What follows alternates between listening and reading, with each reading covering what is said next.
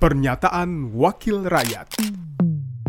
Pernyataan Bambang Patijaya, anggota Komisi 7 DPR RI, fraksi Partai Golongan Karya, daerah pemilihan Bangka Belitung, saat rapat kerja Komisi 7 DPR RI dengan Menteri ESDM RI terkait rencana penetapan wilayah pertambangan 10 provinsi program Kementerian ESDM tahun 2022 yang terkait dengan aspirasi masyarakat dan evaluasi kinerja Kementerian ESDM tahun 2021. Kebijakan pemenuhan DMO batu bara, penjelasan terkait pencabutan izin perusahaan-perusahaan tambang Kamis 13 Januari 2022. Uh, kepada Pak Dirjen Minerba, ini sedikit masukan Pak.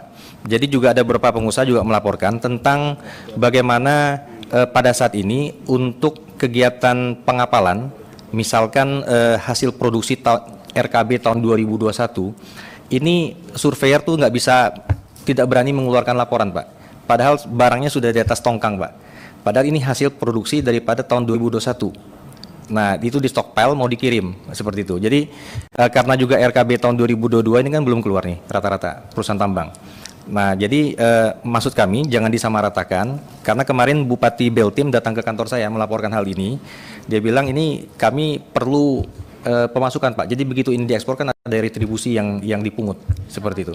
Pernyataan Bambang Patijaya, anggota Komisi 7 DPR RI, fraksi Partai Golongan Karya, daerah pemilihan Bangka Belitung, produksi TV dan radio Parlemen, Biro Pemerintahan Parlemen, Sekjen DPR RI. Pernyataan Wakil Rakyat.